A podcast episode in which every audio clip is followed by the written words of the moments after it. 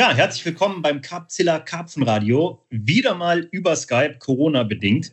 Dazu gleich mehr, aber jetzt möchte ich erstmal den Gast vorstellen. Und das ist der Simon Gerlein, seines Zeichens langjähriger Teamangler bei Corda und bei Successful Baits. Und äh, ich würde mal sagen, einer, der aus der Szene nicht mehr wegzudenken ist. Herzlich willkommen, Simon Gerlein. Hi, grüß dich, Christopher. Schön, dass du die Zeit gefunden hast. Ähm, ich glaube, das liegt bei dir auch so ein bisschen daran, dass du im Homeoffice steckst, ne? weil wir unterhalten uns gerade eigentlich in der Mittagspause, oder? Ja, gut, heute eine kleine Ausnahme. Also heute ähm, habe ich Urlaub. Nicht wegen dem Kartenradio, sorry vorweg. Äh, dieses Jahr gibt dieses Jahr noch ein paar, ein paar Überstunden abzubauen. Und ja, das bietet sich jetzt an, das im November mal noch, noch durchzuziehen. Warst du entsprechend auch angeln von gestern auf heute? Nee, heute nicht. Ähm, okay. Freitag war ich draußen. Okay. Ja, über das Angeln kommen wir gleich, da sprechen wir sicher gleich drüber. Aber wenn du sagst, es gibt Überstunden abzubauen, dann äh, gehe ich mal davon aus, dass dich diese Pandemielage beruflich nicht so sonderlich schlimm getroffen hat, oder? Weniger. Mhm. Weniger. Liegt auch an meinem, an meinem Tätigkeitsfeld, sage ich mal. Ähm, die, die Themen, die ich da eigentlich habe, ähm, sind da von, von Corona halt eigentlich weniger, weniger betroffen, ja. Was machst du denn überhaupt beruflich? Also ich meine, viele, viele Karpfenangler da draußen sind natürlich als Karpfenangler zu sehen, aber was so tatsächlich bei denen im sonstigen Leben abgeht, ähm, bleibt immer verschlossen. Hier ist eine ganz gute Fläche, um das mal äh, aufzudecken. Was machst du beruflich? Ja, also von, von Beruf her bin ich ähm, Umweltschutzingenieur. Mhm. Ähm, eigentlich hauptsächlich im, im rechtlichen Bereich unterwegs, Umweltrecht. Mhm. Ähm, ja, und kümmere mich da um um Compliance-Themen, ähm, ja, rund um, rund um Umwelt. Okay. Wasserrecht, Abfallrecht, ähm, Emissionsschutzrecht, all ja. die Themen, die halt auch für, für Firmen ähm, heutzutage eigentlich immer, immer wichtiger werden, ja. Ja, immer wichtiger werden sollten auch, ne? Also. Genau. Hört sich nach einem äh, zukunftsträchtigen und auch interessanten Beruf an, der viel Konzentration erfordert. Ja, ist auch, ist auch spannend, weil es eigentlich immer fortlaufend ähm, Neues gibt. Also gerade im, im Rechtsbereich ähm, bleibt mhm. ja nicht im Vorjahr war, äh, zumindest über die ganze Bandbreite gesprochen. Ähm, das Gesetz lebt. Und mhm. ja, entsprechend gibt es da auch immer wieder ähm, neue Aspekte, die halt irgendwie aufzunehmen sind. Mhm. Okay. Ja, das Ganze, so bleibt das Ganze eigentlich immer ein bisschen in Bewegung und abwechslungsreich und das ist auch ganz, ganz schön so. Ja. Ja, spannend. Gib uns doch mal ein paar Hintergrundinformationen zu deiner Person sonst. Ähm, wo lebst du eigentlich? Wie alt bist du? Ähm, wie viele Kinder hast du da rumlaufen? Was, wie sieht es aus bei dir? Also, ich bin Jahrgang 1990, dementsprechend aktuell 30 Jahre. Mhm. Ähm, ja, 30. Geburtstag. Ähm, hätte eigentlich eine fette Party geben sollen. Äh, alles Gute nachträglich nochmal. Ja, gut, Dankeschön, ist ja schon ein bisschen her. Ähm, aber trotzdem, ja, vielen Dank. Ähm, mein, mein Fest wäre sozusagen in eigentlich die, die Hochphase ähm, des, des ersten Lockdowns ähm, gefallen, sprich Ende März mhm. 20. Dementsprechend, ähm, ja, bin ich noch dabei, das Ganze ein bisschen aufzuschieben. Ich hatte eigentlich schon, schon gehofft, dass ich es im Sommer krachen lassen kann. Jetzt wird es aber eher der 31. Ähm, der ein bisschen größer ausfallen sollte. Aber so wie die aktuellen, die aktuellen Umstände aussehen, geht es schon in Richtung 22. Und ja, zieht sich halt alles ein bisschen, ist nervig, aber mein, mein Gott, ähm, da, da gibt es da gibt's größere Probleme aktuell in der Zeit. Ja, klar, das glaube ich auch. Genau. Mhm. Ansonsten, ja, habe ich eine, eine Freundin, ähm, ja, noch, noch, noch bis zum Dezember diesen Jahres ähm, ist es meine Freundin, ab dann meine Frau. Mhm. Da steht noch mal ein großes Fest an, welches aber auch wieder verschoben wird. Ähm, ja, kriegen wir aber alles hin. Und okay. dann freue ich mich auf die, auf die nächsten Schritte, die das Leben so, die das Leben als Ehemann so mit sich bringt. Ja. Okay, ja. Schön, hört sich cool an. Freut mich. Gute Nachrichten. Ähm, jetzt bist du uns nur noch eine Information schuldig. Wo kommst du her? Also es ist ja nicht so, als würde ich das nicht wissen, aber vielleicht kann man das ja mal ähm, der, dem geneigten Zuhörer mitteilen. Ja, also ich bin geborener, geborener Rheintaler, ähm, Südpfalz und dementsprechend auch ja ganz, ganz glücklich in meinen, in meinen Angelgebieten. Ähm, ja, letzten Endes äh, bin ich hier geboren, bin hier groß geworden und äh, so wie es aktuell aussieht, ähm, werde ich hier auch, auch immer älter werden. Und es gibt aktuell ja eigentlich keine, keine Gründe, wirklich ähm, ja, wegzuziehen. Also sei es beruflich oder privat, ähm, noch sonst irgendwas. Bin hier eigentlich ziemlich, ziemlich fest verwurzelt. Ähm, eine, eine coole Clique. Ähm, ja, sehr, sehr schöner Freundeskreis. Ähm, teilweise Freundschaften, egal ob es vom Fußball kommt oder von, von der Schulzeit, ähm, die halt wirklich schon seit 25, 26 Jahren eigentlich auf, auf festen Beinen stehen. Mhm. Das, das gibt es, ich weiß, mit, mit 30 können das nicht viele von sich sagen. Und da bin ich ziemlich glücklich, ähm, dass ich ziemlich viele Menschen habe, die mich eigentlich schon, schon mein ganzes Leben ähm, begleiten. Und dementsprechend sind halt auch die, ja, die Beziehungen super gut. Also viele von, von meinen Kumpels, egal ob jetzt ähm, Angler oder ähm, ja, Kumpels vom, vom Fußball, äh, den, ich, den ich früher intensiv gespielt habe, oder sonst so im privaten Umfeld. Ähm, ja, das ist schon, schon ein bisschen, ja, geschichtsträchtig wäre jetzt vielleicht ein, ein zu hochgegriffenes Wort, aber es ist schon, ja, ist schon geil einfach. Ja, cool. Das ist, ähm, glaube ich, wirklich sehr selten. Aber hast du, äh, so du hast studiert eigentlich? Ich habe studiert in äh, Birkenfeld, hm. äh, zum, ja, in die Richtung äh, Norden von Rheinland-Pfalz. Also das waren so zwei, drei, vier Jahre, die mich ein bisschen ähm, aus der Heimat herausgeholt haben. Allzu weit habe ich es ja dann doch nicht geschafft. war ja hm. dann doch in Rheinland-Pfalz verwurzelt. Aber das war so ein bisschen, ja, mal eine, mal eine andere Zeit zwischendurch, unterbrochen auch durch zwei ähm, Studienaufenthalte im Ausland. Ich war ein Jahr in Irland ähm, und dann noch knapp ein halbes in Russland. In Russland? Hab, ähm, ja, halt ein bisschen die, die internationale Luft äh, geschnuppert, die ja, ja bei dem, was man in, in der globalisierten Welt so alles treibt ähm, oder was getrieben wird, sicherlich nicht schaden kann. Ja. Hm. Ich weiß, dass du ja auch ganz gerne mal feierst. Du bist doch mit Sicherheit nur wegen des Podcasts nach Russland, wegen der Partys und der Mädels, gibst zu. Ja, gut, äh, wir ja im Vorfeld gesprochen, dass wir das geheim halten. Ja, okay, alles klar, entschuldige, ich habe, glaube ich, zu viel verraten. Ja, ähm, spannend. Ich glaube, was du angesprochen hast, die Tatsache, dass du halt mit deinen, deinen Freunden der Clique noch so verwurzelt bist, hat natürlich auch sehr viel damit zu tun, dass du, sagen wir mal, deiner Region sehr treu geblieben bist. Ne? Ich, ich, beobachte das bei mir und bei, bei ähm, Bekannten von mir. Ich bin zum Studium auch recht weit weg und rumgekommen, sage ich mal. Und ähm, dann habe ich dort natürlich entsprechend auch Freundeskreise aufgebaut. Aber sobald man die Region wieder verlässt, weil man wie in meinem Fall wieder in die alte Heimat geht, ist es natürlich schwierig, den Kontakt zu halten. Und so sind ein paar sehr gute Kontakte bestehen geblieben, aber ich sag mal, die Clique zerbricht dann dadurch. Ne? Und ähm, das ist so ein Phänomen, was man echt oft beobachtet. Das ist das Schöne am, am Lokalen, sag ich mal. Ne? Ja, ist im Prinzip immer, immer eine Abwägung, klar im Leben, die man trifft. Ähm, welchen, welchen Weg äh, an der Gabelung man, man jetzt auswählen will. Mhm. Ähm, klar, ich denke, jeder legt da die, die Vor- und die Nachteile äh, für sich in die Waagschale. Ähm, ja, und bei mir ist es eben so ausgegangen, dass ich back to the roots praktisch mhm. äh, ja, gegangen bin. Ja, du bist eh auch eher so ein familiärer, sozialer Typ irgendwie, ne? ja, ich denke schon. Es ist immer ein bisschen schwer, äh, sowas von, von sich selbst äh, zu sagen, beziehungsweise ähm, da ist man ja auch gewissermaßen mit, mit ähm, dem eigenen Idealbild ein bisschen voreingenommen mhm. hätte, wie man sich dann sieht. Aber ich denke schon, äh, klar, ich meine, ja, Family ist, ist mir schon wichtig. Mhm.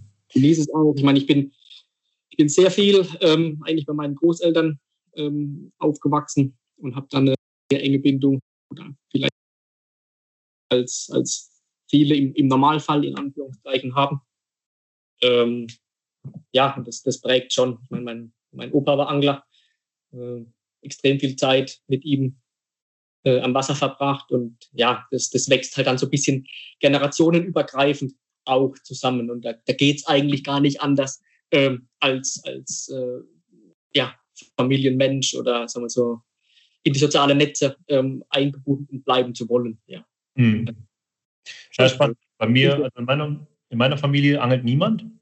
Ähm, ich bin irgendwie durch andere Einflüsse da dran gekommen. Und jetzt äh, habe ich natürlich einen Sohn, der durch mich ans Angeln rangeführt wird und gerne mitkommt und auch selber gerne stippt und äh, auch Nächte mit mir zum Karpfenangeln geht und so. Da wird es mal interessant zu sehen, ähm, wie sich das weiterentwickelt. Äh, das, ich finde es immer cool, wenn, äh, wenn Menschen halt durch ihre Familie zum Angeln kommen und das sozusagen als irgendwie gemeinsame Family-Passion weitergegeben wird. Aber das ist bei mir nie so gewesen ja gut, die, die, die Wege sind da, sind da sicherlich unterschiedlich und alles hat, hat seinen Charme. Ne? Also man, man lässt sich ja auch ein bisschen in Dingen, die man so macht oder viele Sichtweisen, die man hat. Ähm, ja, schön auch, wenn man da in Anführungszeichen unvoreingenommen ähm, dran gehen kann, ein bisschen bunter unterwegs ist, als wenn man zu arg ein bisschen geprägt wird. Aber ja, ich will jetzt nicht übertreiben. Also es war schon, war schon abwechslungsreich und ich bin da auch definitiv äh, meinen, meinen Weg gegangen. Hm. Ja, deinen Weg bist du definitiv gegangen.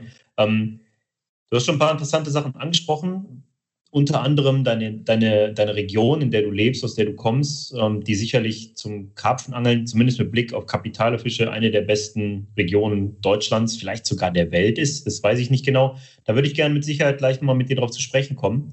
Ähm, aber vorher noch mal was anderes. Ich meine, wir zwei haben uns wirklich kennengelernt durch die Zusammenarbeit bei Corda. Ich ähm, habe damals den Job bei Corda im Management von Etienne Gebel übernommen und zu der Zeit bist du, wenn ich mich nicht irre, schon so ein sogenannter, ja, ich sag mal Background-Supporter gewesen. Also nicht wirklich Teamangler, aber im Hintergrund voll am Start und hast also dein Ding gemacht. Ähm, das hat sich dann im Laufe der Zeit bei Corda geändert. Du bist ins Team gerutscht. Wir haben auch Videos zusammen gemacht. Auch darüber sprechen wir bestimmt gleich nochmal. Aber ich kenne dich eigentlich woanders her. Und ähm, zwar von einer wirklich krass legendären Show in Braunfels auf der Messe. Zu einer Zeit, als du echt noch ein richtiges Küken warst. Zusammen mit einer ganzen Crew von Jungs habt ihr dort einen, ja, wirklich krassen, ich sag mal so eine Slideshow-Videoshow hingelegt ähm, über eure Angelei zu einer Zeit, wo ihr noch mit Mofa und Fahrrad und Co. mit Anhänger an die Gewässer eurer Region gefahren seid und dort monströse Fische gefangen habt. Und ihr wart gefühlt zwölf, so ungefähr. Vielleicht kannst du mal Licht ins Dunkel bringen und äh, mich mal aufklären oder vielleicht die Leute da draußen mal genauer aufklären, wovon ich spreche und äh, was es damit so auf sich hat. Ja, also es war, ähm, zwölf ist jetzt ein bisschen, ein bisschen tief gestapelt. Ähm, also es war im, im, Jahr 2018, ähm, als die Show praktisch präsentiert wurde. Ähm, In welchem Jahr? Zwei, äh, sorry, äh, 2008 natürlich. Mhm, wollte gerade sagen, das, das, ist schon ein bisschen her, ja. Mhm. Ja, ja, klar. Ähm, ja, dementsprechend, also ich war 18, ähm, die, das heißt, die, die Fotoaufnahmen und so weiter sind praktisch in den drei, vier Jahren, ähm, Foto- und Videoaufnahmen praktisch in den drei, vier Jahren ähm, davor entstanden die, die mhm. Jungs dabei waren, also mein Bruder und zwei gute Kumpels, waren da noch ein, noch ein Stück jünger, also noch mal ein, ein bis zwei Jahre jünger. Ähm, ja, hat aber ja trotzdem ganz gut geklappt. Wir waren auch mega stolz. Also gerade für so einen, für so einen Teenager, ähm, das ist natürlich der Traum, ne? wenn du, wenn du in Braunfels auf der Messe schlechthin ähm, damals von, von Christoph Schulz das, das Vertrauen entgegen ähm, gebracht bekommst und darfst halt dein, dein Ding präsentieren. Hm. Mein inhaltlich ähm, in der heutigen Zeit, das muss man ja auch sehen, was, was in den, in den 12, 13 Jahren seitdem passiert ist, ähm, wäre das nie so gut gewesen, wie es halt damals praktisch aufgenommen wurde. Ähm, das, das liegt halt auch einfach daran, wie du schon, schon eingangs erwähnt hattest, das war eine, eine Foto-Dia-Show, ab und zu auch ein Videoschnitt drin. Ich meine, in der heutigen äh, Zeit, in der ähm, ja die, die TikTok-Reels und die Instagram-Reels und einfach die, diese kurzen, schnellen Videos ähm, mit, mit besonders viel ähm, Inhalt auf unser Gehirn äh, zugetrimmt sind, hätte das vielleicht nicht mehr so eingeschlagen. Ähm, aber es war halt in der damaligen Zeit, ich meine, es sind auch nur zwölf Jahre, aber da sieht man vielleicht, was, was gerade im, im technischen Bereich oder im medialen Bereich ähm, sich geändert hat, war das damals natürlich schon ganz cool.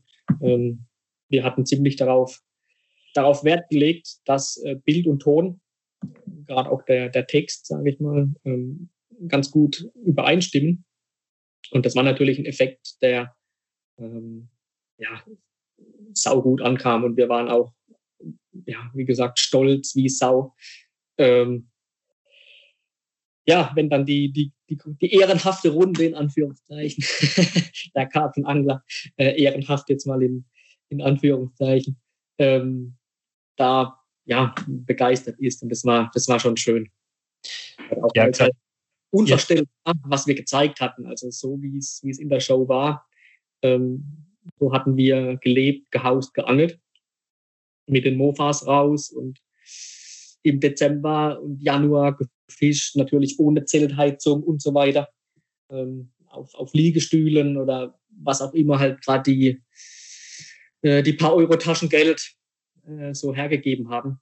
Ähm, ja, das war schon, war schon geil. Ja. Hm. Ähm, jetzt hast du das natürlich jetzt auch schon so ein bisschen in Relation gestellt zu, zu der zu Konsum heute, aber dann muss man vielleicht auch mal in Relation stellen, was da damals abging. Ihr habt diese Show da geballert und es waren natürlich ein paar Leute, die schon so ein bisschen gewusst haben, was auf die zukommt. Aber im Grunde habt ihr den gesamten Saal staunend und lachend und amüsiert und begeistert hinter, hinterlassen.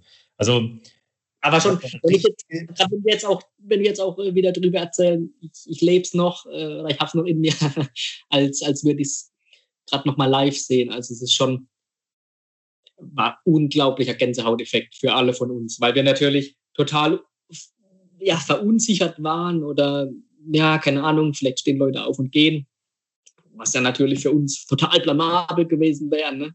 zum ersten Mal äh, auf der, der großen Bühne. Ähm, ja, und auch die, die Rezession dann im, im Anschluss, das hat uns natürlich, ich meine, auch durchs, durchs Alter geprägt, noch ein bisschen mehr ähm, mit Stolz gefüllt. Ich meine, danach, ich habe noch die, ja, die, die Rotary Letter Diskussionen ähm, der Folgemonate irgendwie ein bisschen im Kopf, ähm, wo dann auch nochmal die, die Experten äh, unsere, unsere Show praktisch nochmal in, in den höchsten Tönen äh, gelobt hatten. Und das ja. war geil, ne, für so ein Teenager, klar. Ja, ihr hattet den Respekt der, ich sag mal, damals angesagten Karpfenzähne per Fingerschnitt, ne? Also da saß, da saß die komplette Messehalle voll mit den, ja, den echten Hardlinern, den, den echten Karpfenanglern dieser Zeit. Und dann kommen halt diese Teenies auf die Bühne da und rocken eine Show und zeigen krasseste Fische und echt abgefahrenes, authentisches Angeln. Und äh, das hat wirklich für Furore gesorgt. Also ich kann mich daran erinnern, ähm, das war für, glaube ich, viele Beteiligte Gänsehaut-Effekt. Das hat eingeschlagen. Geile Aktion, Mann. Ja, und ich meine, wir haben natürlich auch, ähm, auch gute, gute Karten in der Hand gehabt. Also wie du ja schon vorhin erwähnt hast, die Region, in der ich wohne, ähm, die kann man sich zum, zum Karpfenangeln eigentlich nur wünschen. Klar, das Problem ist, dass man halt an, an, an viele Gewässer irgendwie nicht rankommt. Ähm, aber ich glaube, das ist überall in, in Deutschland so. Das macht es natürlich dann doch nochmal ein bisschen schwieriger. Aber klar, ich meine, wir haben früh angefangen zu angeln, hatten ähm, damals schon die, die zwei, drei, vier richtigen Gewässer zur Auswahl und haben dann ganz einfach auf Garten geangelt. Ähm, was heißt ganz einfach? Praktisch im, im modernen Karpfenangelstil. Ähm, und wir haben dann halt einfach gefangen und unser großes Glück war, ich meine, das hätten wir auch äh, überall woanders machen können, so eine Stückzahl zu fangen. Aber hier waren halt auch die Gewichte dann dementsprechend. Und das ist halt schon verrückt, wenn du dann ähm, eine, eine Dia-Show machst und hast halt irgendwie ähm, dann mal zwischendrin 15, 16 äh, Fischbilder aneinander gereiht mit Jungs zwischen 14 und, und, und 16. Und wir haben dann halt äh, 22 Kilo, 24 Kilo, 18 Kilo, ähm, nochmal 23 Kilo, und dann nochmal vier 19 äh, Kilo Fische oder so aneinandergereiht. Das ist mhm. natürlich das, ähm, was du nur in ganz seltenen Fällen eigentlich als, als Karpfenangler überhaupt irgendwo machen kannst. Natürlich gibt's, ne, klar gibt's die Leute und auch zu der Zeit, ich meine, wird ja überall, ähm, gibt's die, die richtigen Leute, die natürlich so gut fangen. Bei uns war es halt so ein bisschen der Überraschungseffekt. Ähm, ja, dass, dass man uns halt, was heißt nicht zugetraut, aber wir waren halt sozusagen nicht, nicht wirklich auf der, ähm, auf der Bildfläche. Und, und dementsprechend ja. ähm, war der Überraschungseffekt natürlich auf unserer Seite. Klar. Definitiv. Also ähm, das war einfach völlig unerwartet. Ne? Und das hat auch das große Staunen hinterlassen. Noch dazu war es dann einfach eine coole Show mit coolen Jungs. Ich denke mal, ähm, von dem Moment an wart ihr faktisch auf der Bildfläche. Ähm, dann wart ihr in der Szene einfach erstmal da. Also krassen Eindruck hinterlassen. Ähm, ich habe zu dem Ganzen jetzt natürlich noch ein paar Fragen. Das, das erste ist, wer waren denn genau die Jungs, die daran damals beteiligt waren überhaupt?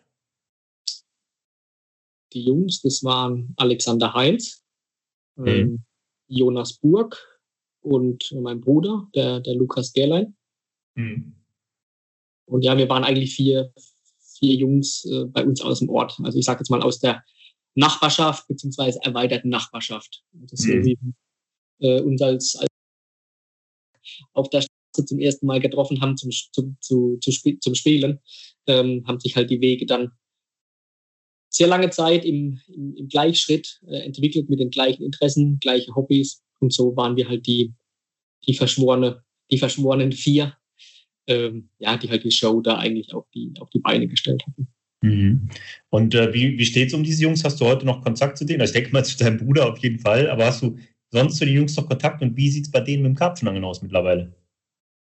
Ja, also ich habe zu, zu allen drei noch Kontakt. Ähm, das ist, finde ich auch sehr schön, dass sich auch da die, die Wege nicht entfernt haben. Einer von den dreien, ähm, der, der Jonas, der hat sich eigentlich ähm, zwischenzeitlich vom, vom Karpfenangeln entfernt. Ich glaube, so ab und zu, wenn wir, ja, wenn er mich mal am Wasser bespricht, äh, wenn er mich mal am Wasser besucht, sorry, ähm, dann merke ich so ein bisschen, ein bisschen das Funkeln. Ähm, so ganz, ja, glaube ich, verliert man es ja nie, wenn man es eine Zeit lang gemacht hat. Mhm. Das ist auch ein geiles Hobby. Ähm, ja, aber im, im Großen und Ganzen, sage ich mal, setzt, setzt er die Prioritäten mittlerweile ein bisschen anders. Ähm, mhm. Nicht dem, dem Angeln im Großen und Ganzen den, den Rücken zugekehrt, aber ja, irgendwann kommt die Zeit, glaube ich, bei ihm mhm. auch. Ja, bei Alex, ähm, Alex ist auch noch, noch am Fisch, vielleicht nicht hart am Fisch, äh, das wäre übertrieben. Ähm, also er hat sicherlich nicht seine 50, 60 äh, Nächte im Jahr, wie viele, viele Karpfenangler mittlerweile halt einfach auf die Matte bringen. Ähm, mhm. was natürlich auch seiner, seiner aktuellen Ausbildung beziehungsweise seinem Studium ähm, weiter geschuldet. Da dann, was ja auch absolut richtig ist, ähm, umpriorisiert. Ähm, mhm. Ja, und mein Bruder, der ist ähm, der ist schon ab und zu noch dabei. Also mhm. der geht sehr gerne mit mir. Ähm, so ein bisschen unser, sind ja wieder bei Familienmenschen, ne? unser Familiending. Also es ist ganz schön, wenn man sich so über die über die Alltäglichkeiten auch beim Angeln austauschen kann. Und äh, ja, so alle zwei, drei Jahre verschlägt uns gemeinsam äh, auf eine Tour nach Frankreich. Auch das haben wir eigentlich beibehalten. Mhm. Und am Jahr, ich sag mal, ja, so sieben, acht, neun Mal sind wir da gemeinsam unterwegs. Ja, cool. Ja, schön, dass überhaupt äh, die Kontakte noch da sind und ähm, ja, dass, dass den Jungs im Grunde allen gut geht. Das ist ja auch äh, nicht selbstverständlich. Ähm, jetzt ist es natürlich mittlerweile so, du bist wahrscheinlich einer der ja, alteingesetztesten Teamangler bei Successful Baits, was ja definitiv auch ein großer Name in Deutschland ist. Du bist bei Corda am Start. Ähm, hatte das irgendeinen Zusammenhang, die damalige sehr krasse Erfolg mit dieser Messeshow und äh, deine Teamangler-Tätigkeiten? Wie ist das zustande gekommen? Du bist ja wirklich schon ewig dabei, gerade bei SB. Ja, also Successful Bates müsste 2007, glaube ich, gewesen sein. Mhm. Also jetzt, ja, drei, 13 Jahre schon. Ähm, und da hatten wir praktisch im Vorfeld auch der Show natürlich gewusst, okay, wir sind jetzt hier ähm, im, im, großen Publikum unterwegs. Wir hätten die Chance, ähm, da vielleicht auch eine, eine, Partnerschaft mit, mit, einer, mit einer Firma auf die Beine zu stellen. Ähm, ich war eigentlich schon davor viele Jahre ähm, Kunde bei Successful Baits, hatte dort immer meine Mail und, und Mischungen ähm, ausgewählt. Damals halt hauptsächlich aus, aus Schülerperspektive mit mhm. dem Haupt mit dem Hauptargument äh, Geld. Also ich habe da geguckt äh, in den Online-Shops, einmal quer durch den Durchschnitt, wo ich halt den, den besten Preis kriege oder wo ich die meisten Boilies ähm, aus, meinen, aus meinen Euros rauskriege. Mhm. Habe dann eigentlich da schon bei Zeit ähm, ja, bei, bei Successful eingekauft, einfach weil Christian ähm, damals schon, schon einen ziemlich großen Laden hatte und natürlich über seine, äh, ja, ich sage jetzt mal, Skaleneffekte ähm, für mich als Schüler eigentlich das bieten konnte, was ich damals halt wirklich im Fokus hatte. Äh, und da ging es halt dann wirklich darum, ja gut, kriege ich jetzt meine, meine, meine 12 Kilo Boilies abgerollt oder meine 14. Ähm, ja, natürlich war dann klar, wenn wir jetzt die, die Show als Option haben, das Ganze auch ein bisschen ähm, für die Firma gut, gut rüberzubringen. Warum soll man da nicht ähm, ja, ein Ding machen, von dem beide Seiten profitieren? So habe ich im Prinzip im Vorfeld ähm, Christian mal ein paar Bilder geschickt. Damals war, war der Frank Weirich ähm, Team, Teamleader, war dann mit ihm ein bisschen in Kontakt. Ähm, ja, und dann sehr glücklich, klar, dass man mir da die, die Bildfläche oder die Option auch geboten hat. Und dann habe ich die, die Chance genutzt und dann ein bisschen ähm, ja, Marketing, sage ich mal, in die, in die Show mit eingebaut und dadurch natürlich auch ein, bisschen was für mich rausschlagen können. Mhm. Ähm, ja, war natürlich, wie gesagt, da in, in dem Alter ähm, Gold wert. Und so hat sich's eigentlich entwickelt. Also so bin ich dann ähm, immer mehr auf, auf der Bildfläche, sei es in Print oder auch im, im Blog oder im Internet oder sonst wo, ähm, mehr erschienen. Gerade auch rund um, rund um die Firma Successful Bates rum natürlich. Ähm, und dann irgendwann war auch da die, die Zusammenarbeit mit, mit Corda, also mit dem Etienne Gebel damals äh, im Gespräch. Das müsste dann, ich schätze, 2009 oder 2010 ähm, gewesen sein. Also jetzt auch schon, schon, schon zehn Jahre her, mhm. seit ich da bei, bei Corda auch mitmische. Sicherlich auch ähm, im Vergleich zu, zu dem einen oder anderen Teamangler, egal ob jetzt ähm, Corda oder Successful Baits, vielleicht nicht an aller, aller vorderster Front, ähm, aber ich glaube halt dafür auch sehr, sehr kontinuierlich, mhm. ähm, dass ich immer wieder eigentlich das mache, was ich kann oder was, was ich jetzt bieten kann. Ähm, ich, ich bin jetzt, ich meine, keiner weiß es vielleicht so gut wie du, äh, der ja da in, in gewisser Hinsicht mein, mein Teamchef ja lange Zeit bei, bei Corda sozusagen war.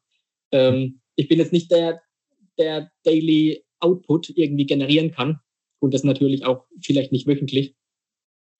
Äh, ich meine, klar ist auch, ich mache es ja auch nicht hauptberuflich. Ähm, aber es, halt, es wäre sehr schwierig, wenn ich jetzt wirklich die, die ich sage mal, vorderste, äh, die vorderste Rampensau wäre, das Ganze über ja, ein gutes Jahrzehnt äh, aufrechtzuerhalten. Und so, glaube ich, äh, findet natürlich jeder ein bisschen sein Ding, mhm. äh, wo man, ja, sag mal, reinpasst. Also, wie gesagt, bei, bei, bei Corda und bei Successful Baits habe ich halt die Möglichkeit, ähm, so wie ich angel und, und so wie ich bin, meine, meine Inputs äh, zu liefern mhm. und das auch ein bisschen, ein bisschen zu präsentieren, sodass natürlich auch ich wie auch die Firmen ähm, voneinander was haben. Dass es aber halt einfach eine, eine gesunde Dosis und eine gesunde Mischung ist, die ich halt, ja, keine Ahnung, vielleicht auch die, die in den nächsten zehn Jahren ähm, aufrecht erhalten kann. Mhm. Also so, dass ich jetzt nicht dass ich jetzt nicht irgendwie sagen würde, ich stehe da unter, unter krassem Druck und ich muss mich manchmal dazu pushen, irgendwie ähm, mir jetzt was aus dem Finger zu saugen oder aus dem Ärmel zu schütteln. Hauptsache, dass ich wieder irgendwo einen Bericht oder ein Video oder irgendwas abgeliefert habe. Und ich glaube, das ist auch der Grund, warum ich das natürlich über viele Jahre aufrechterhalten kann. Ich meine, ich mhm. mache gern, wenn ich was zu erzählen habe, wenn es was zu berichten gibt, äh, klar, dann, dann freue ich mich da auch, wenn ich das kommunizieren kann. Aber wenn ich halt mal ein halbes Jahr in Russland bin, dann gibt es halt nichts. Ähm, und dann, dann ist es halt so, ne? Hm. Ja gut, du bist halt aber auch immer wieder für so einen richtigen Banger äh, gut, ne? Also das hat die Vergangenheit ja gezeigt. Ich glaube, weder ähm, Korda noch der gute Christian von SB ähm, hat sich je beschwert oder bereut, dass er mit dir eine Zusammenarbeit eingegangen ist. Ähm, ich finde es natürlich immer wieder cool und äh, in der heutigen Zeit ist es ja teilweise fast erstaunlich, dass jemand so loyal ähm, so wenigen Firmen im Grunde treu ist. Aber auf der anderen Seite muss man natürlich auch dazu sagen, ähm, dass beide Firmen, also Successful Bates und Corda, natürlich ein gewisses Prestige haben. Das sind jetzt nicht die Firmen, ähm, wenn es da gut läuft, wo du anfängst und dann irgendwie aufhörst und zu einer anderen, vielleicht für den Moment mit mehr Coolness oder Ansehen behafteten Firma in Anführungszeichen aufzusteigen, meine ich jetzt, äh, sage ich jetzt natürlich nur so, wie es vielleicht gerade umgangssprachlich da draußen abgeht. Das ist so eine Sache, die ich immer sehr bedauert habe, sowas zu sehen, dass da die Loyalität komplett fehlt. Aber ähm, gut, das ist, das ist natürlich gar nicht der Fall gewesen. Ne? Ja, also ein schöner Vergleich äh, oder ein, ein, schönes Beispiel, ähm, was aus dem Fußball kommt. Äh, großes Fußballidol von mir als Pfälzer, ich meine, ist ja klar, ist, ist äh, Fritz Walder. Mhm. Äh, legendärer Kapitän der, der Nationalmannschaft und auch vom, vom FCK. Mhm. Der hat mal auf die Frage geantwortet, ähm, warum er denn nicht wechselt. Ja, wo soll ich denn hinwechseln? Ich bin doch schon beim FCK. Mhm. Ja. Und so sehe ich eigentlich. Also wo soll ich denn, ne, wo, was soll ich denn machen? Ich bin doch schon bei, bei Successful Bates und, und habe eigentlich ja. natürlich die, die, die, die geilste, äh, die geilste Boilie-Palette im, im Petto. Ähm, mhm. Und es gilt auch bei, bei Corda. Was soll ich denn machen? Ich, ich bin doch bei Corda. Also ja, mhm. und auf die, auf die Produkte und auf die, auf die Sachen zurückgreifen, die halt einfach saugeil sind und mit denen ich mhm. seit sehr, sehr vielen Jahren ähm, top zufrieden bin und, und, gut fange und ja, was soll ich denn machen? Ja, genau, die Einstellung würden sich ja in den, Worten, in, den Worten, in den Worten von Fritz Walder, wo, wo soll ich denn hin? Ne? Ja. natürlich sehr viele da draußen die ein Team haben. Ne? Also das ist jetzt ja nicht, äh, ich sag mal, ähm, nicht unbedingt der, der absolute Standard. Was halt noch interessant ist, weil du gerade auch den, äh, den Vergleich mit dem Fußball bringst.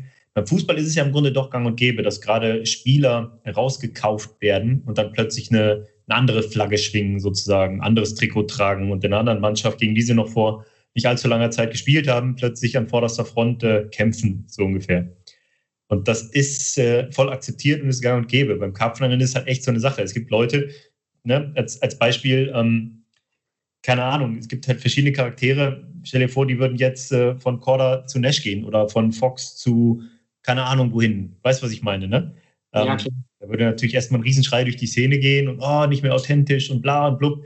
Das alles verändert sich natürlich und ähm, auch beim Angeln verändert sich das drastisch. Mittlerweile gibt es Influencer, es gibt Leute, die fürs Angeln bezahlt werden und, und so weiter und so fort. Ähm, aber natürlich gibt es ja immer noch diese Hardliner-Meinungen, die, äh, die vielleicht den Ton da angeben.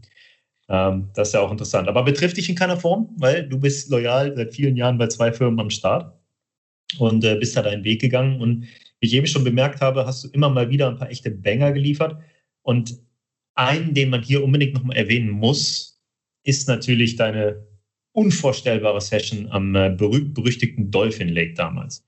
Du hast da ähm, darüber bereits berichtet. Ich glaube, es gibt einen längeren Beitrag in einem 12-Feet-Magazin und ähm, einen Beitrag über deine technische Herangehensweise hast du in meinem zweiten Buch in Wassermann, Gartenzeit 2.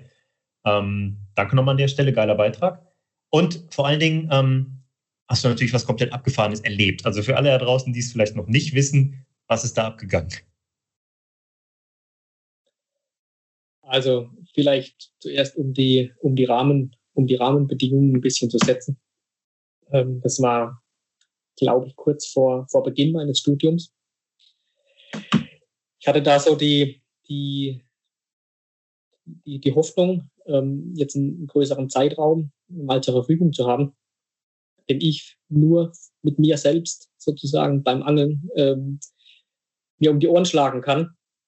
Und dann war halt natürlich der Traum da, mal für, richtig, für eine richtig lange Zeit ähm, nach, nach Frankreich zu gehen. Also lange Zeit im Sinne von, von, von Karpfenangel-Sessions. Das ist halt für mich sechs oder sieben Wochen.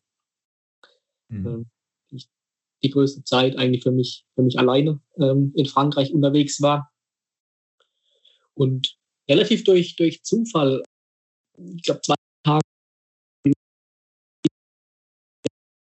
den, den Tipp gegeben, vielleicht mal dort meine, meine Fühler äh, auszustrecken, also am, am Dolphin Lake. ja, und ich hatte, ich hatte keine Ahnung. ich hatte keine Ahnung, was mich, äh, was mich erwarten sollte. Also zuerst mal waren es zwei bis drei Abfuhren, ähm, weil einfach der See voll war mit Anglern. Ähm, ja, einmal habe ich mich so ein bisschen zwischen rein, gedrückt, aber ich habe gleich gemerkt, okay, also entweder ähm, ich kriege gleich eine irgendwie auf den Deckel von rechts oder links. Ähm, ja, oder es hätte mir auch so keinen Spaß gemacht, einfach weil ich mich nicht, nicht entfalten konnte, äh, anglerisch mit, mit vier Routen, wie ich mir es halt für, mein, für meinen Urlaub äh, vorstelle. Dann habe ich zwei, dreimal einen Abflug gemacht, ähm, bin, ja, bin, bin die Petit Rhône entlang, habe interessante Stellen gesucht. Ähm, dann hat es mich in, in andere Ecken verschlagen. Salagu war ich ein paar Tage. Ähm, ja, und dort lässt sich natürlich frei angeln.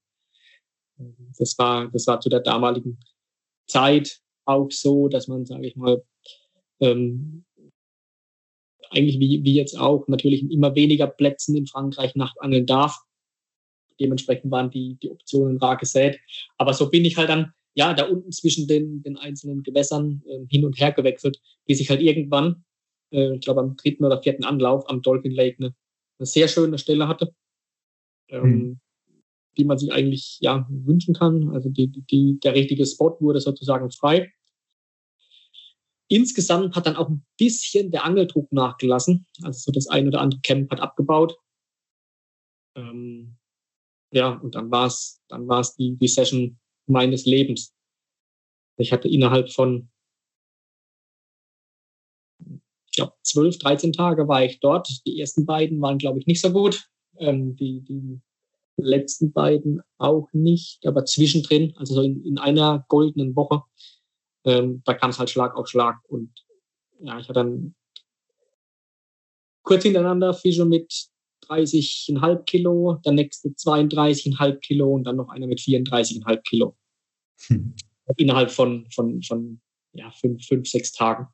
Und ja. dazu natürlich noch äh, Fische, die, die 30 Kilo nur knapp ähm, verpasst hatten. Und dann auch noch 40er. Also es war ja saugeil, saugeile Zeit und anglerisch eigentlich das, das höchste oder krasseste, glaube ich, was man außerhalb von, von ähm, Pay Lakes so erleben kann. Hm. Und das war halt echt, das kam, das kam so unerwartet. Also ich hatte jetzt nicht irgendwie ein halbes Jahr davor hm. äh, den, den See schon im, im Blick und wollte mich da reinbeißen, sondern es hat sich halt einfach sehr kurzfristig ergeben ähm, und hat dann alles, ja, echt schön gepasst. Mhm. Ja, man muss das nochmal in Relation setzen, weil ähm, gerade in der heutigen Generation, jetzt wenn du aktuell Instagram verfolgst und siehst, was die, ähm, die Jungs, die Monster Cup drehen für Corda jetzt in den letzten drei, vier Wochen erlebt haben, auch größtenteils wohl an kommerziellen Gewässern. Ist äh, halt Wahnsinn, was mittlerweile so an großen Fischen möglich ist in kurzer Zeit. Aber damals war das halt auch einfach ein extrem hart beangeltes Szenegewässer, aber öffentlich zugänglich mit Riesenfischen, die unter enormem Angeldruck standen. Und ähm, das Ergebnis, was du da hattest, war wirklich krass. Und noch dazu ähm, gibt es ja dieses legendäre Foto mit zwei Monsterkarpfen. Ähm, das du, glaube ich, auch heute noch als Profilbild bei Instagram hast. Äh, an der Stelle lasst mal ein Like da, dem Simon bei Instagram lohnt sich. Ähm, ja, mit unglaublichen Fischen, was damals natürlich schon wieder so ein Ding war. Guck mal, der Junge ist äh, noch unter 18 aufgefallen in der Braunfels-Show. Dann kommt wieder so ein Ding äh, mit diesen Monsterfischen. Und ähm, so ist es mit dir im Grunde ja immer weitergegangen. Also du bist schon auch verknüpft mit kapitalen Fischen, und äh, ja, mit geduldigem Angeln. Ne? Vielleicht interpretiere ich jetzt viel da rein. Ich kenne dich natürlich, wir haben uns oft über solche Dinge unterhalten, aber das ist so, äh, so dieses Standing, was ich bei dir oft sehe, was ähm, natürlich auch dann dazu passt, dass du eben loyaler Langzeit-Teamangler bist, von dem nicht so häufig was kommt, aber wenn was kommt, dann, dann kommt auch was. Ne? Wenn du weißt, was ich meine. Deswegen fällt es dir vielleicht auch so, so auf oder hast du auch den Eindruck, ähm, den ich ja nicht sicherlich nicht ganz äh, wegwischen will. Aber ist klar, ich meine, ähm, wenn ich halt eine, ja, auch ich habe, auch ich habe schlechte Sitzungen ähm, ohne Erfolg. Und klar, auch da könnte man dann irgendwie nochmal was draus drehen. Ähm, oder ja, natürlich könnte könnt man auch mit, mit ähm, sagen wir, Durchschnitts, Durchschnittsfischen, äh, die ich auch natürlich saugern fange, ähm, mal was, was, was hinlegen. Aber ich glaube, die Sachen, die halt wirklich im, im Kopf bleiben, ähm, ja, das ist natürlich die, die großen Stories oder die, die großen Fische. Ich meine, das macht ja auch Angeln aus. Mhm. Ja, definitiv. Die besonderen Momente und so weiter. Ja. Ähm, jetzt nochmal ganz kurz an alle da draußen. Wir nehmen das Gespräch hier über Skype auf. Nochmal kurz als Reminder, entsprechend äh, dicke Entschuldigung, wenn die Qualität nicht so ist, wie ihr das von den Karpfenradios von uns gewohnt seid. Wir reagieren natürlich auf die aktuelle Corona-Situation damit und ähm, uns gibt das die Möglichkeit, halt jetzt auch mal, ja, ähm, uns mit Menschen zu unterhalten, mit, ja, mit denen wir nicht gerade in Nachbarschaft wohnen, weil uns beide ähm, trennen ja auch drei bis vier Fahrtstunden und so haben wir halt schnell die Möglichkeit, mal so zu quatschen. Das an der Stelle sei nur noch mal erwähnt und bleibt dran, denn es bleibt auch spannend. Ähm, große Fische, gutes Stichwort. Du hast es schon ein paar Mal gesagt. Ich habe schon festgestellt, du kommst aus einer Ecke, die mit Baggerseen, mit kapitalen Karpfen gesegnet ist und aus einer Ecke, in der es extrem schwierig ist, überhaupt in irgendeinen Verein zu kommen, wenn man nicht gerade im Dorf wohnt. Aber was glaubst du, warum gibt es da so viele dicke Fische? So wird, wird Hauptsach, äh, hauptsächlich, glaube ich, eine, eine Kombination sein. Mhm. Um einen, klar, wo es, wo es viele Baggerseen gibt, ist die Chance natürlich höher, ähm, dass auch, dass sich natürlich eine gewisse Anzahl an, an großen Fischen, auch an bekannten Fischen dann durchsetzt. Ähm, gerade entlang des Rheins, ähm, wurden ja immer wieder, ähm, ja, schon vor, vor, vor 100 Jahren ähm, Baggerseen gegraben äh, zum Kiesgewinn. Und ähm, der Kies wurde anschließend mit den, mit den Schiffen praktisch äh, dem, dem Rhein entlang oder dem Rhein folgend äh, abtransportiert. Dementsprechend gibt sieht man ja auch sehr schön in, in Google Maps, wenn man so den, den Rhein entlang, den Rhein entlang fliegt, sage ich mal, ähm, ja, links und rechts Hunderte, wenn nicht sogar Tausende ähm, von, von Baggerseen, äh, die halt durch den, durch den Kiesabbau äh, entstanden sind.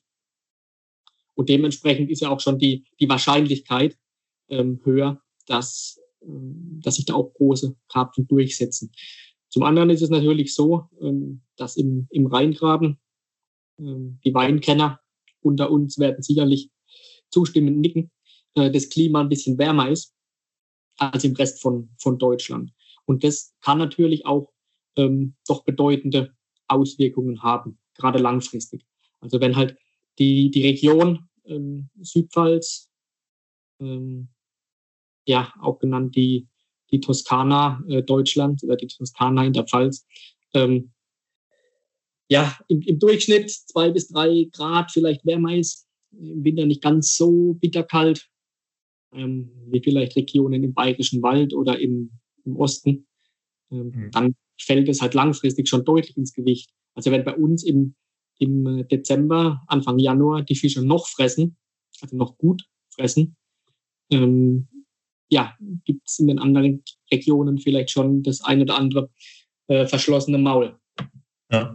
Also dieser ganze Effekt ähm, zieht sich natürlich über viele Jahre und dementsprechend wirkt sich das dann auch in den Fischgewichten aus. Und zum anderen ist es natürlich so, wo es viele Angler gibt, nee, umgekehrt, fangen wir mal so rum an, wo es viele große Fische gibt, äh, macht natürlich Angeln viel mehr Spaß. Ähm, die Angler kommen auch aus anderen Regionen ähm, oder sagen wir, die Wahrscheinlichkeit, Karpfenangler zu werden, ist vielleicht ein bisschen größer, mhm. wenn du ein gutes Karpfengewässer hast. Und so verstärkt sich der ganze Effekt natürlich ähm, mehr Angler kommen, füttern mehr. Ähm, dementsprechend wirkt sich dieser, dieser Kreislauf immer weiter aus. Also Angler sitzen dann drauf auf den Seen, ähm, füttern wochenlang vor, die Fische wachsen gut ab. Und so entwickelt sich das Ganze natürlich dann und verstärkt sich eigentlich in dieser Entwicklung auch immer mehr. Mhm. Und dieser Effekt, gerade auch in Kombination mit der Temperatur, ähm, wirkt sich eigentlich ja auf, auf die Fische halt so aus, dass sie halt immer dicker und dicker werden. Ja, ja super erklärt. Ähm, jetzt gibt, also ich war ja mit dir tatsächlich auch schon mal zu Gast fischen. Ich möchte es auch nicht zu sehr vertiefen, weil ich würde unheimlich gerne mit dir ein einfach besser Angeln Audio Coaching aufnehmen zu genau dem Thema, ähm, wie sich halt eben auch dieser Futter- und der Angeldruck auswirkt. Ähm, du angelst ja an vielen dieser Gewässer jetzt schon seit Jahren. Du kennst die wirklich seit, äh, seit verschiedene Fische, ja, Besatzfische waren, die heute vielleicht die größten der Gewässer sind. Ähm, kurz gefasst, Gibt es eine Tendenz, wirkt sich das aus, dieser Angeldruck über all die Jahre? Ist da ein Effekt zu spüren oder ähm, wird der weggewischt mit jeder neuen Generation von Fischen sozusagen? Also den Effekt, den Effekt gibt es schon. Ähm, gerade auch, weil, weil eine Generation von Fischen natürlich e ewig sein kann oder ewig alt werden kann. Mhm. Ich glaube, das, das Verhalten von, von einzelnen Fischen ähm, überträgt sich auch innerhalb der, der Population ähm, mhm. sehr schnell auf, auf andere Fische. Ja.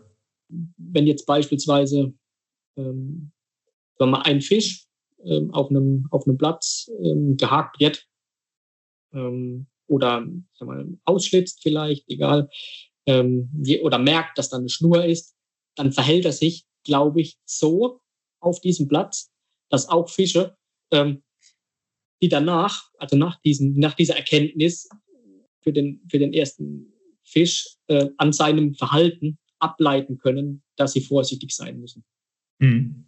Das heißt, ja. ähm, Fische, die jetzt eben nicht gehakt wurden oder vielleicht nicht mit der Schnur in, in Kontakt gekommen sind, ähm, glaube ich, oder ich, ich halte es zumindest für, für, für sehr plausibel, ähm, orientieren sich dann daran. Wenn ich dich hier kurz unterbrechen darf, ich habe ähm, genau dieses Verhalten sogar auch schon beobachtet, dass ich äh, bei einem, also beim Stalken, dass ein Fisch aus der Gruppe, der zu dem Zeitpunkt damals ein, so ein Ende 30-Fünder war, ähm, einen weißen Pop-up im sehr flachen Wasser angesteuert ist. Und kurz davor hielt der Fisch inne, hat sich so auf die Schräge, auf die Seite gedreht, das Ding inspiziert, hat sich dann umgedreht und ist sehr bestimmt, also nicht panikartig, aber sehr zügig bestimmt davon geschwommen. Und alle Fische aus der, aus der, die ringsherum noch waren, es waren fünf, sechs andere da, sind mit ihm gegangen. Sind auch geschwommen. Ähm, obwohl es dafür eigentlich keinen Grund gab. Die wurden nicht verschreckt, die haben den Köder noch gar nicht wahrgenommen, aber die haben, die sind seinem Verhalten sozusagen gefolgt. Und ähm, das ist so ein Phänomen, das man oft ja, reininterpretiert und damit, glaube ich, nie falsch liegt. Ja, ja, ja ist ja auch so, der, gerade auch der Karpfen als, ähm, als, als Tier, welches in, in Gruppen lebt, ähm, so wie, ja, wie bei allen Tierarten, ähm, profitiert man ja auch voneinander. Mhm. Ähm, in, vielen Fällen, gerade in Schwärmen und so weiter, die haben ja die Funktion, eben die, dieses einzelne Individuum zu schützen. Das heißt auch äh, praktisch äh, evolutionsbiologisch, sage ich jetzt mal, ähm, betrachtet, macht es natürlich Sinn, wenn dem so wäre. Das mhm. heißt, ähm, na, es hilft schon einer, einem einzelnen Tier, wenn es ähm, so wäre, dass man sich an anderen Tieren orientiert. Und da bin ich mir eigentlich sicher, ähm, gerade wie auch ja, du anhand, anhand ähm, deines Beispiels sehr schön erklärt hast, ähm, dass die, die Fische da ja, voneinander lernen. Und dann ist es natürlich ist, auch so, dass der Bestand insgesamt über viele Jahre Angeldruck ähm, geprägt wird. Mhm. Also wo ähm, sage ich mal, sieben, acht Fische in der Nacht möglich waren, ähm, geht es relativ schnell, dass es dann nur noch zwei, drei sind. Vielleicht dann auch nur noch einer. Also dieser Effekt, klar, fangen kann man immer, insbesondere auch wenn man, wenn man gut und lang vorfüttert, einfach weil, ja, dies den, den Vertrauenseffekt oder den gegengesetzten Effekt ähm, natürlich verstärkt. Aber dann ist es trotzdem so, dann kommen vielleicht zwei, drei Fische und dann ist wieder vorbei. Mhm in, in jungfräulichen Gewässern oder in, in Seen mit weniger Angeldruck ähm, gibt es diesen Effekt nicht so stark. Also da kann man. Ich würde gerne, dass ähm, dein Know-how und deine Herangehensweise zu dem Thema in einem äh, Audio-Coaching auf jeden Fall noch näher betrachten. Ähm, Fakt ist, das fällt mir auch an der Stelle gerade mal ein, ähm, der Robert Arlinghaus und Kollegen von ihm, die haben auch nachgewiesen, dass Karpfen sogar schon im Dottersacklarvenstadium individuelle Züge zeigen, also sich unterschiedlich verhalten, aber Verhaltensweisen von Artgenossen auch annehmen können oder darauf reagieren. Also genau das, was du auch gerade beschrieben hast, dass es biologisch absolut Sinn macht, ähm, ist bereits bewiesen worden. Und äh, ja, so kommt es halt einfach zustande, dass zum Beispiel drei Fische groß sind, eigentlich, auch wenn man es mal beobachtet, sehr, sehr krass fressen und sich eigentlich haken müssten, dass von diesen der eine andauernd gefangen wird und der andere extrem selten. Ähm, das, das, die haben halt einfach Nuancen im Verhalten, die sich doch unterscheiden und dadurch wird es sehr schwer, den anderen zu fangen. Der muss nicht mal cleverer sein, es ist einfach nur die Tatsache, dass er sich etwas anders verhält, was es schwierig macht, ihn mit unseren standardisierten Methoden dann doch zu haken. Ne? Ja. Ähm, ich glaube, da haben wir noch einige weitere Beispiele für. Mir fällt gerade, weil wir auch schon sehr weit drin sind, aber ein Beispiel ein, da hätte ich unheimlich gerne nochmal ähm, deine Erzählung zu. Und zwar weiß ich, dass du über viele, viele Jahre einem ganz bestimmten Fisch hinterhergejagt hast. Das weiß ich auch deshalb, weil du damals in der berühmten vom Wasser Buchreihe von ähm, Capsilla, die wir rausgebracht haben, eine ausführliche Story dazu hattest. Aber dieser Fisch, ähm, der war dir bis dato nie vergönnt.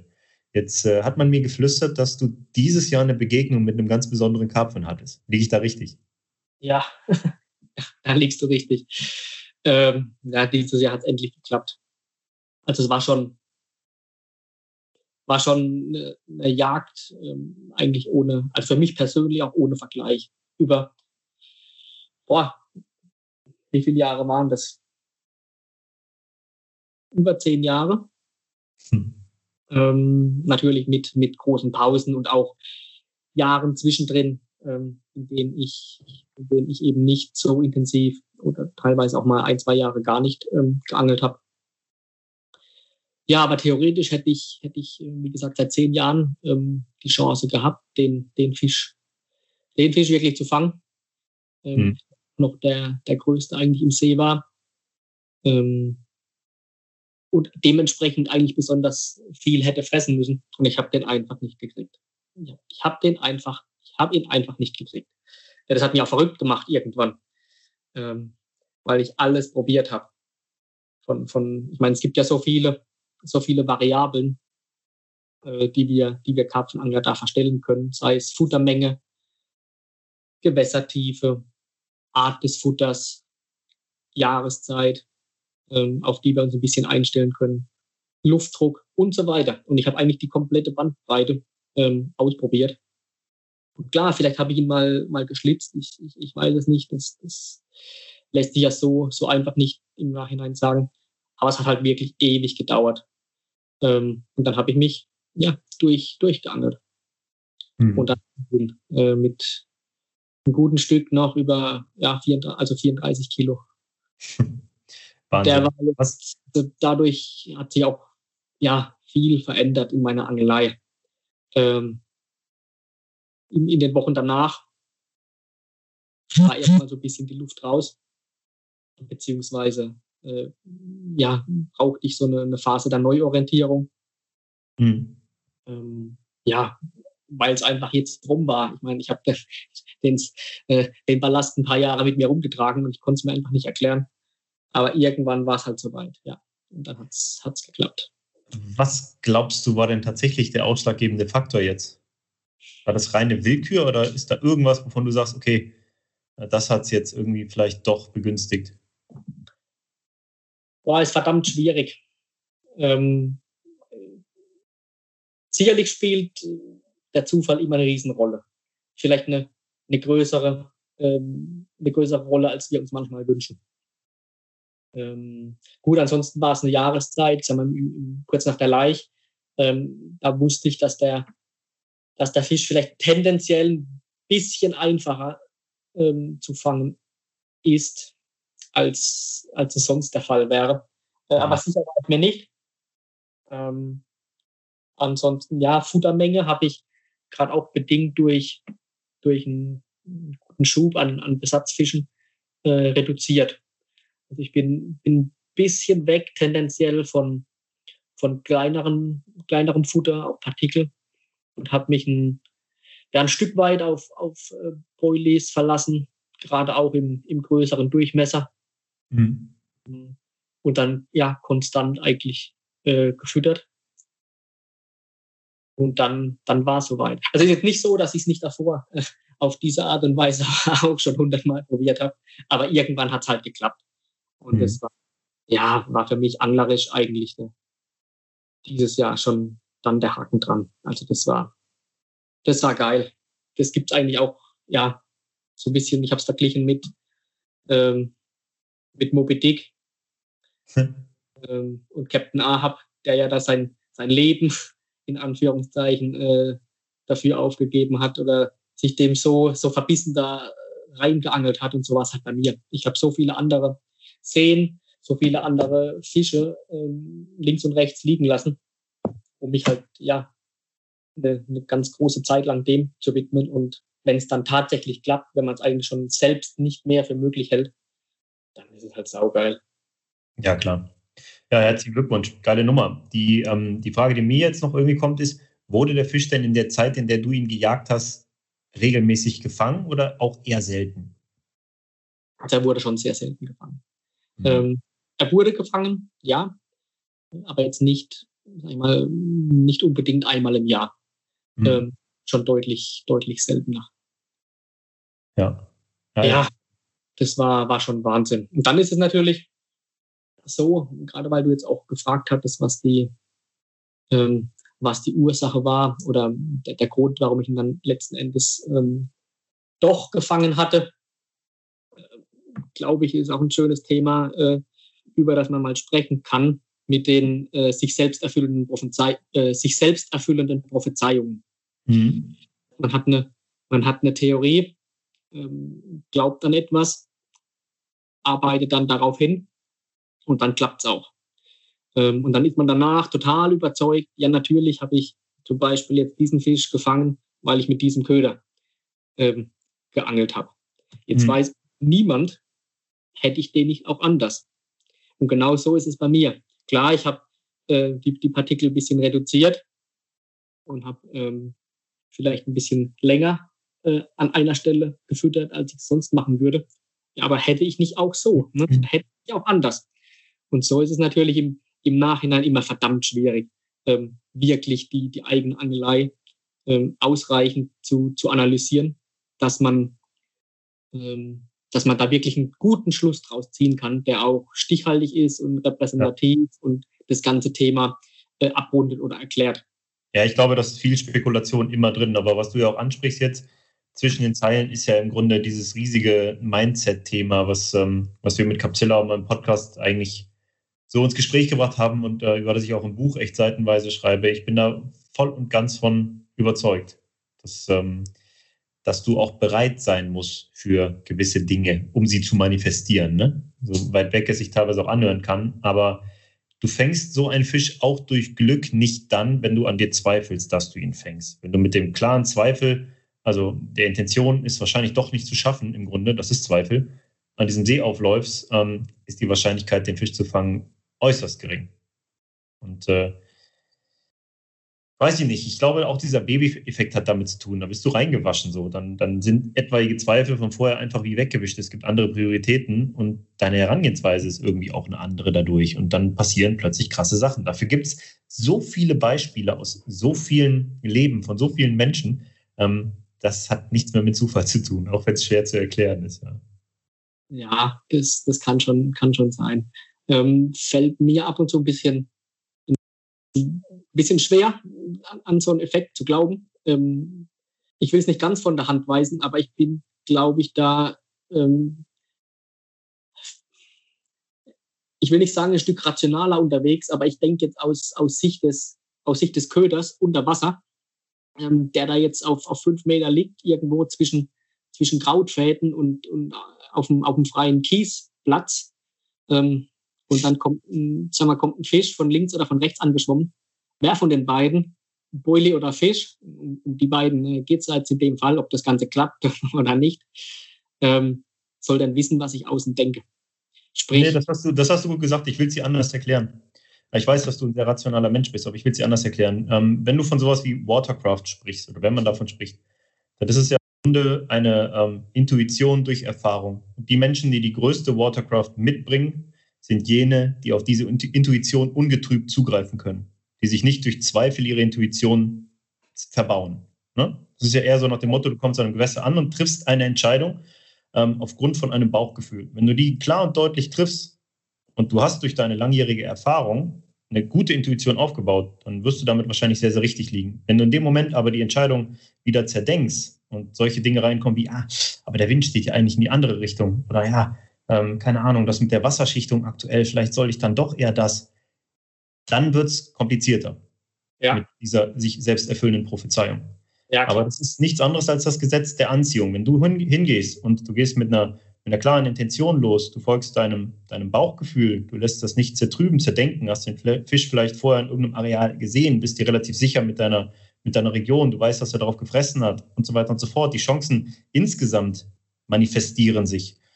Dann sorgt das auch dafür, dass es sich in deinem Kopf verfestigt. Und dann, ähm, dann ist die Wahrscheinlichkeit größer.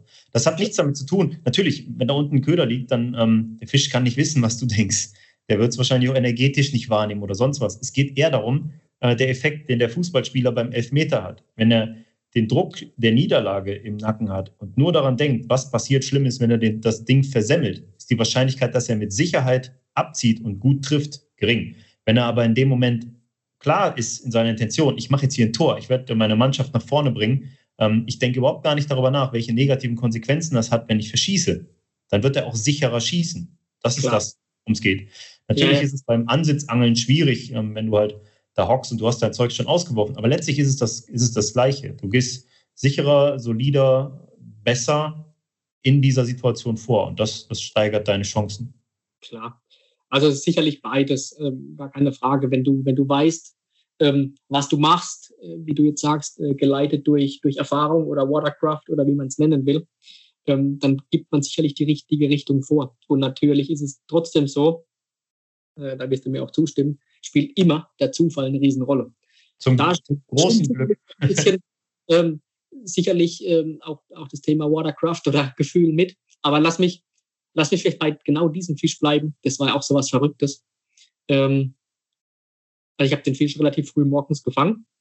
Hm. Um, ja, ich glaube, war kurz, kurz vor sechs. Ähm, also so im, ja, gerade am, gerade am Hellwerden. Ähm, und dann ist es echt so, dass ich eigentlich die ganze Nacht über schon mit dem Biss gerechnet hatte und bin morgens total ähm, aufgelöst oder total ungläubig äh, wach geworden und dachte, das gibt's nicht. Irgendeiner hätte sich doch da garantiert äh, den, den Boilie reinziehen müssen.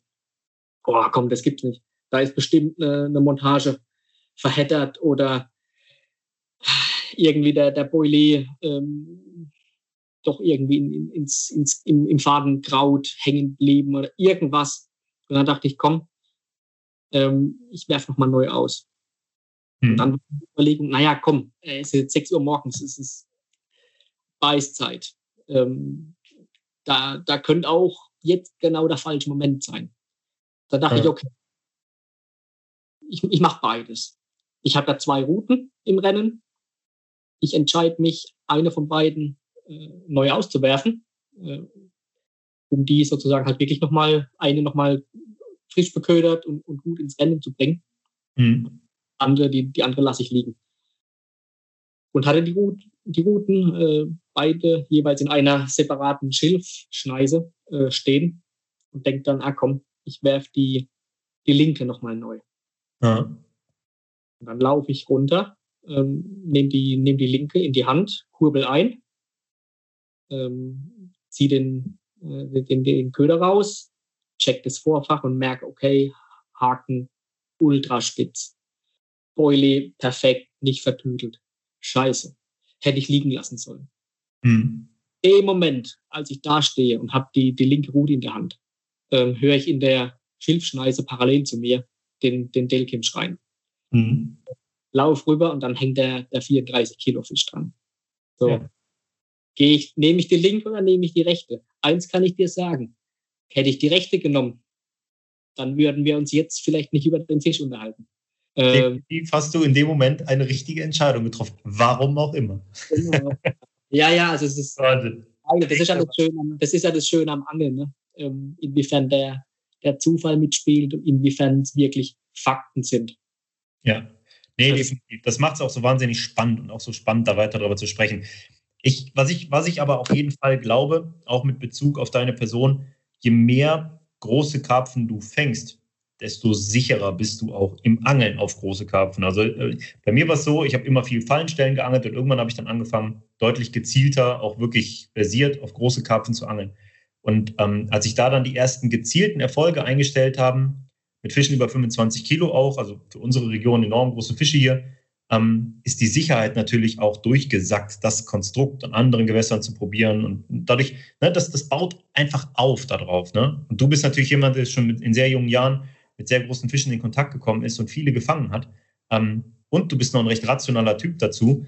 Das begünstigt sich schon, glaube ich, gerade in der Angelei da auch mit Sicherheit vorzugehen. In dem Beispiel jetzt gerade bist du ziemlich unsicher gewesen, aber ähm, das war auf jeden Fall eine geile Story. Tendenziell, ähm, tendenziell gibt es schon äh, schon Punkte, die man, ähm, die man ganz bewusst auswählt. Das ist ja gar keine Frage.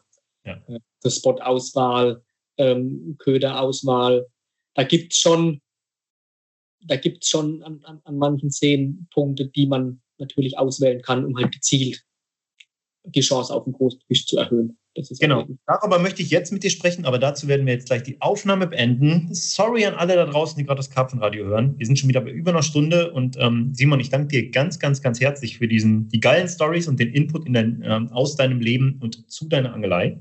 Super cool. Ähm, aber ich möchte super gerne mit dir noch ein einfach besser Angeln Audio-Coaching aufnehmen, genau zu diesen Themen. Ähm, die, sagen wir mal, gezielte Angelei auf kapitale Fische und auch die Angelei an stark beangelten, krass unter Futter und Angeldruck stehenden Gewässern mit sehr großen Fischen, die eben mit diesem Angeldruck gewachsen sind und entsprechend ihr Verhalten verändert haben. Da hast du mit Sicherheit auch sehr viel interessanten Input. Ähm, das würde ich sagen, machen wir mal kurz nach einer Kaffeepause, oder was sagst du? Klar, sehr gerne. Vielen Dank auch jetzt für, für, das, ja, für das interessante Gespräch und dann hören wir uns gleich nochmal. Wir hören uns gleich nochmal. Ähm, Ihr da draußen auch natürlich im einfach besser angeln Audio-Coaching bei Capzilla Plus. Ansonsten ganz herzlichen Dank fürs Zuhören. Nochmal sorry für die vielleicht nicht ganz so geile Qualität, aber ich glaube, die Qualität des Gesprächs macht das wieder mit. Vielen Dank. Wir sind raus. Ciao. Ciao.